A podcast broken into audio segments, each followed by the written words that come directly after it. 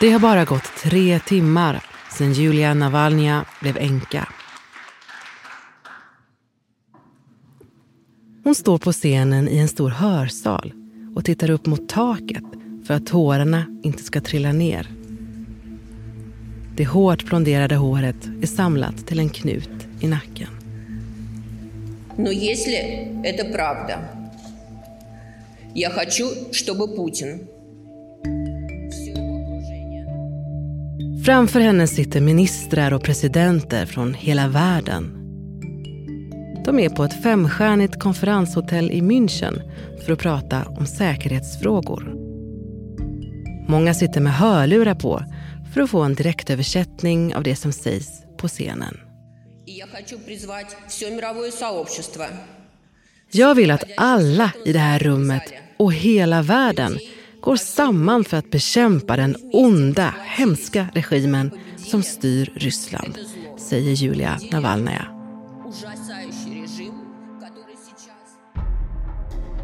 Bara timmar tidigare har ett fängelse i Sibirien gått ut med den chockerande nyheten. Den ryske oppositionspolitikern Alexej Navalny är död. Hennes man var Putins mest kända kritiker. Själv har Julia Navalnaja officiellt varit hemmafru. Men nu är hon redo att ta upp kampen mot Kreml.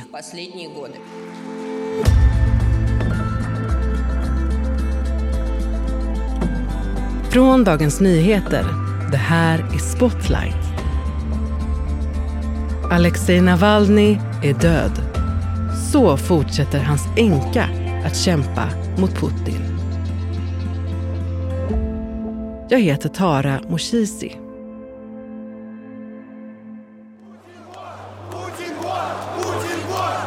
En solig lördags eftermiddag i februari 2012 tågar över 100 000 människor fram i Moskva. De skanderar Putin, försvinn. Den dåvarande premiärministern Vladimir Putin har meddelat att han nu ska ställa upp i presidentvalet igen trots att han redan varit president i två perioder, vilket är max enligt konstitutionen. Ingmar Neveus är Europakorrespondent på DN. Det här eh, var liksom en chock för många, att det verkligen var ett auktoritärt land på det sättet. Det är 18 minusgrader. Längst fram i ledet går Alexei Navalny iklädd en stor pälsmössa. Vid den här tiden är han mest känd som regimkritisk bloggare. Det var ju enorma eh, protester, alltså det var ju uppåt en miljon ibland som gick på gatorna och Navalny trädde då fram som den ledande talaren. Och han liksom blev politiker, Navalny. Stod på scenen och fick eh, liksom hundratusen att skandera Ryssland utan Putin och Ryssland kommer att bli fritt och sådana saker. Det var då han, eh, både han själv kanske och andra märkte vilken karismatisk talare han var. Vid Alexej Navalnys sida syns alltid en lång blond kvinna.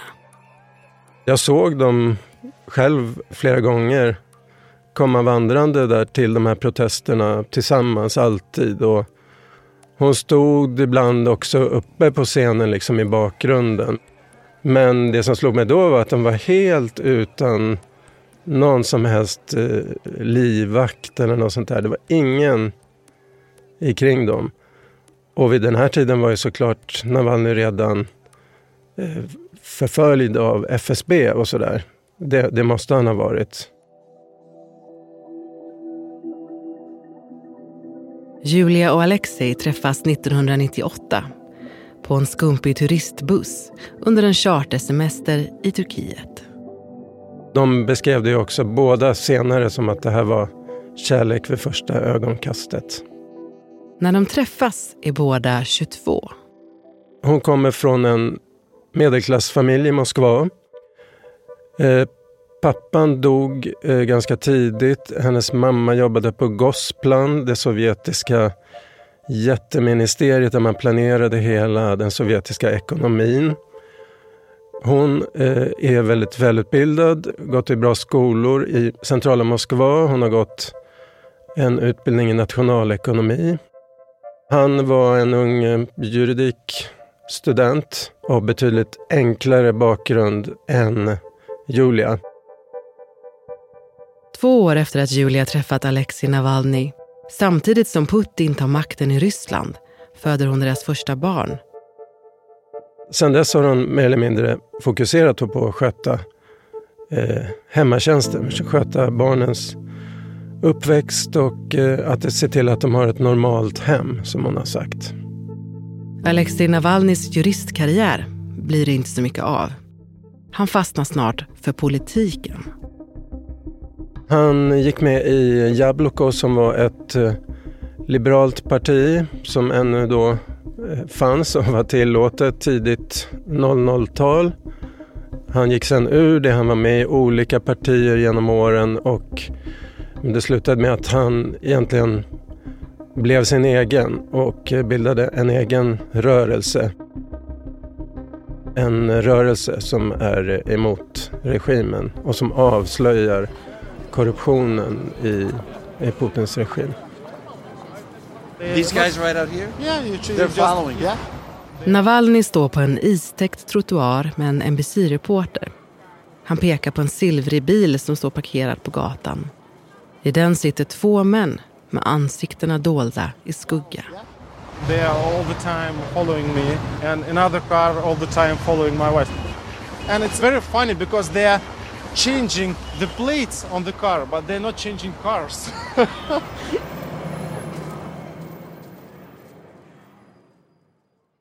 Trots att Navalny uppenbarligen förföljs av rysk underrättelsetjänst fortsätter han kritisera regimen. Det är en auktoritär regim där det är rent utav farligt att vara kritiker idag. Han är upprörd över att miljarder rubler strömmar in i oligarkers fickor samtidigt som yttrandefriheten stryps mer och mer under Putins ledning. Under åren som följer bygger han ett team som jobbar hårt med att avslöja korruption i Ryssland. Kreml försöker stoppa honom på alla tänkbara sätt. Han var i husarrest olika gånger. Han greps och var i häkte. Det finns många bilder. Han släpas in i sådana här piketbussar. Han var inte med i tv. Eller, alltså han ignorerades helt då av medierna. Men han lyckas nå ut mycket. Det, det är ju via internet. Putin very famously has had control of the mass media, of the big newspapers, of the television, of the radio.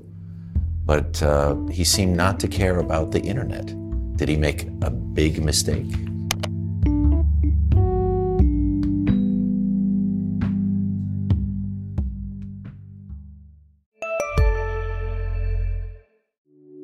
Hej, Ulf Kristersson här. På många sätt är det en mörk tid vi lever i. Men nu tar vi ett stort steg för att göra Sverige till en tryggare och säkrare plats. Sverige är nu medlem i Nato. En för alla, alla för en. Vi är specialister på det vi gör, precis som du. Därför försäkrar vi på Swedea bara småföretag, som ditt. För oss är små företag alltid större än stora och vår företagsförsäkring anpassar sig helt efter firmans förutsättningar. Gå in på swedea.se företag och jämför själv.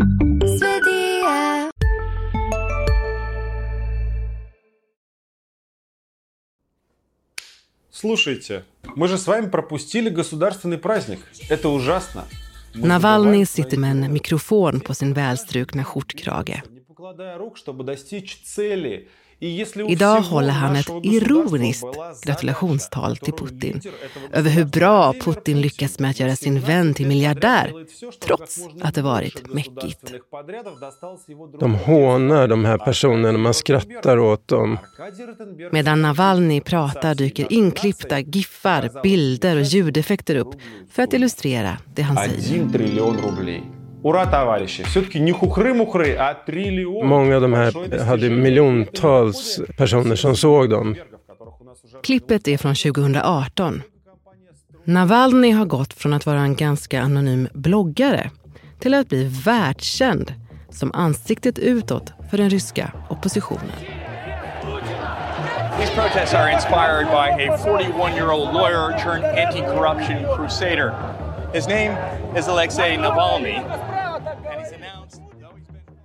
Alexei Navalnys fru, Julia Navalnya, håller sig bakom kameran.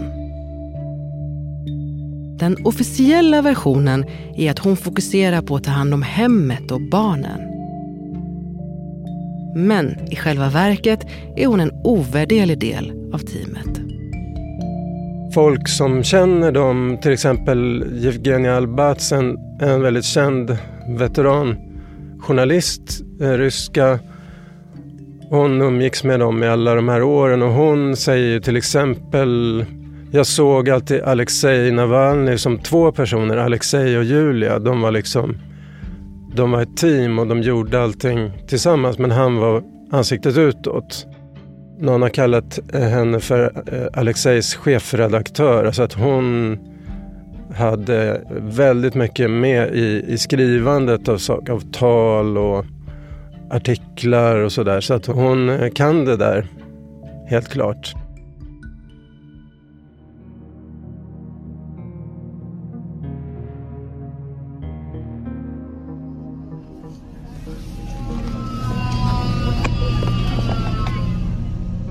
I augusti 2020 sitter Alexej Navalny på ett flygplan.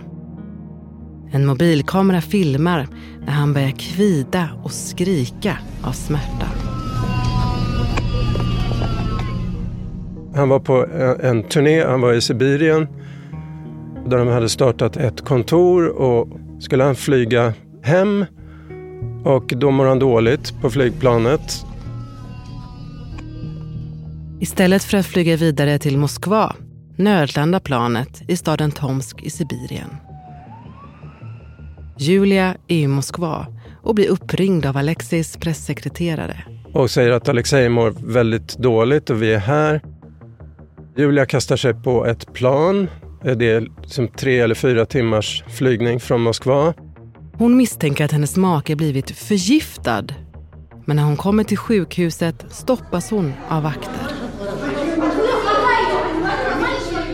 Hon kämpade som en tiger där för att liksom, de försökte förhindra att hon överhuvudtaget fick träffa sin make. Det var uppenbart att läkarna där som ju inte alls var beredda på det här väntade liksom på order någonstans ifrån.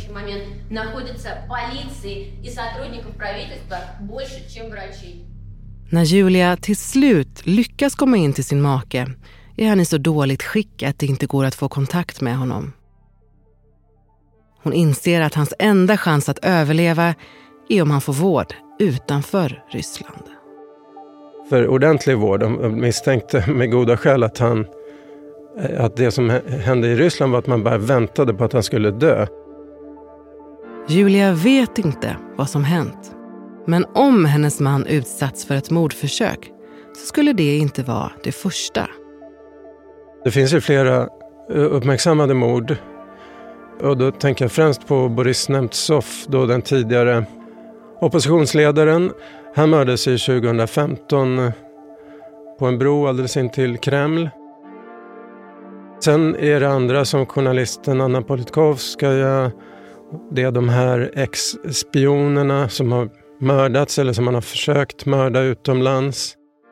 Det är flera andra mindre kända personer också, så att det händer definitivt. För att få ut Alexej ur Ryssland lämnar Julia sin plats bakom kulisserna och kliver fram i egen person. Det Julia Navalnaja gör det är att hon är väldigt direkt. Hon framträder inför kameror. Hon konfronterar vakter, läkare så att det syns nästan ofta i realtid då för världen och för väldigt många ryssar. Det är möjligen det som gör det liksom omöjligt för regimen att säga nej när hon vädjar direkt till Putin. Eller inte vädjar, hon kräver att eh, Alexej ska flygas ut ur landet. Julia Navalnya lyckas till slut få sin man utflugen. Ett tyskt ambulansplan för honom till ett sjukhus i Berlin. Och eh, man kunde både rädda hans liv och bevisa vad som låg bakom det här, nämligen att det var FSB som hade förföljt honom i åratal och som hade förgiftat hans kalsonger på hotellrummet. När Alexej Navalny vaknar skriver han ett inlägg på X. Julia, du har räddat mig. Hon blev ju mycket mer känd eh, det här i Sibirien. Då är det ju hon som agerar själv. Hon var ju tvungen. Så det var väl en slags början. Familjen stannar i Tyskland medan Alexej Navalny frisknar till. Han vilar, tränar och fortsätter spela in videor för Youtube och TikTok. Efter ett halvår är han tillräckligt stark för att åka tillbaka till Ryssland. Trots att han vet att det finns en stor risk att han grips så ser han inga andra alternativ. För Navalny var det omöjligt att stanna utomlands. Det hade gått emot allt vad han stod för. Och eh, Julia stod av allt att döma helt bakom det beslutet också.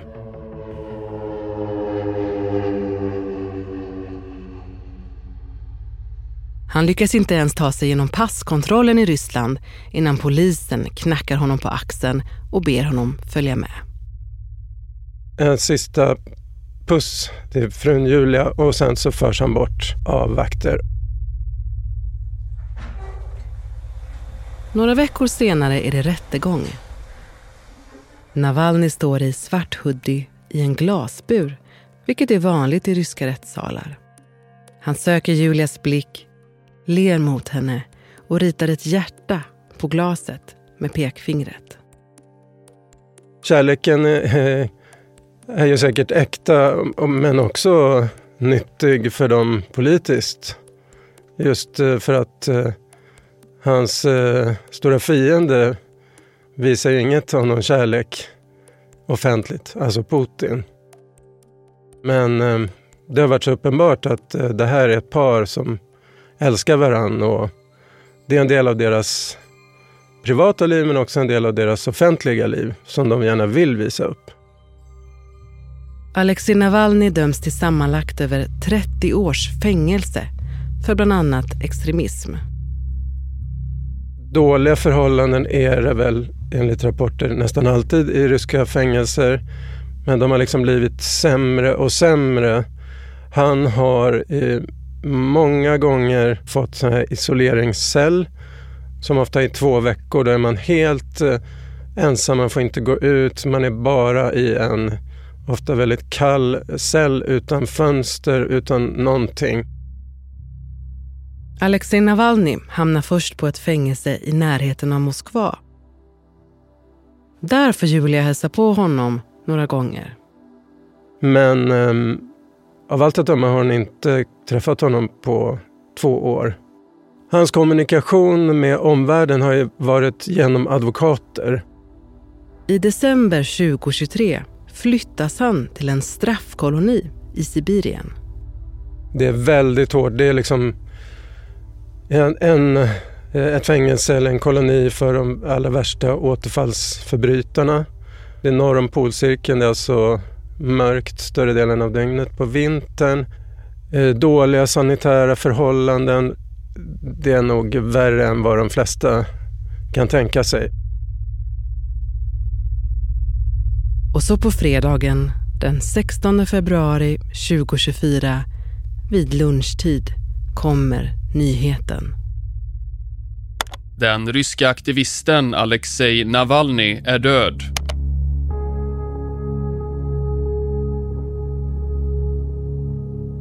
Många, inte minst av Navalnys anhängare och hans eh, familj, misstänker att han egentligen dog tidigare. Bland annat så intervjuas en fånge som säger att det hände märkliga saker på straffkolonin kvällen innan. Det kom en massa bilar, fångarna eh, fick order att hålla sig inne. Alltså de skulle inte se vad som var på gång. Det många misstänker är att han helt enkelt förgiftades ännu en gång.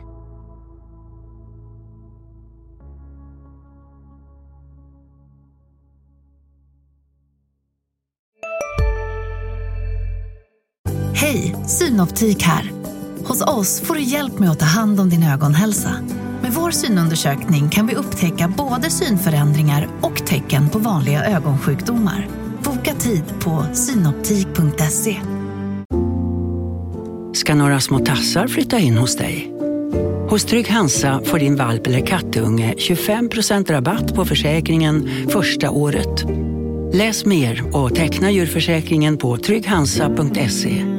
Trygg Hansa, trygghet för livet.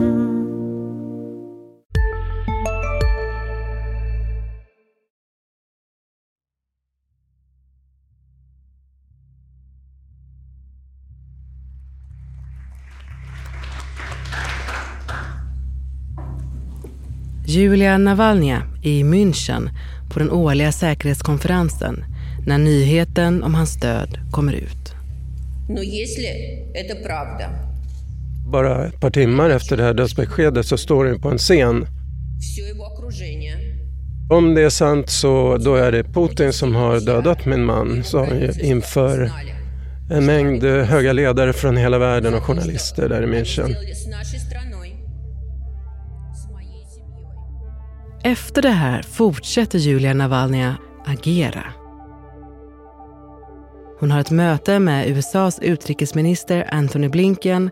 Hon träffade en massa utrikesministrar från EU-länderna och framträdde inför dem. Och så spelar hon in en video som hon lägger ut på sin döda mans Youtube-kanal. Rubriken är “Jag kommer fortsätta Alexei Navalnys arbete”. Три дня назад Владимир Путин убил моего мужа Алексея Навального. Hon säger att Putin dödade halva mig, men den andra halvan är kvar och den säger åt mig att vi måste fortsätta kampen. Eh, så hon har formuleringar som man måste tolka som en signal att jag är här och jag tar ledningen nu inom den ryska oppositionen. Julia Navalnaja signalerar alltså att hon nu tar över. Frågan är om hon har lika stor politisk talang som sin man. Hur skulle hon vara på en scen? Hur skulle hon vara i en debatt? Det var sånt Alexei klarade alldeles utmärkt. Men det är väldigt svårt att efterlikna. Han hade en unik sån förmåga och den här humorn, den här slagfärdigheten. Men um, en egenskap hon delar med sin man är väl ett väldigt stort mod. Idag har det blivit ännu svårare att vara oppositionspolitiker i Ryssland än det var när Alexej Navalny fängslades. Det stora har ju skett egentligen nu efter krigsutbrottet för två år sedan. Då det liksom har tagit steget från auktoritärt till, till mer eller mindre totalitärt. Det finns inget sätt att eh, lagligen genomföra protester och så vidare. Folk eh, fängslas ju för att de har likat saker på nätet. De, de fängslas för att ha hållit upp en skylt med, där det inte står något. Än så länge har Julia Navalnaja inte gått ut med några konkreta planer på hur hon ska leda oppositionen. Hon vet ju att eh, om hon återvänder till Moskva kan liksom samma sak vänta henne. Hon vet ju också att eh, Putin-regimen har ju inte dragit sig för att mörda folk utomlands. Så det är klart, hon har ett väldigt mod då som trädde fram offentligt. Hon skulle kunna dra sig undan och, och ägna sig åt familjen och sådär. Men eh, det verkar inte ligga för henne.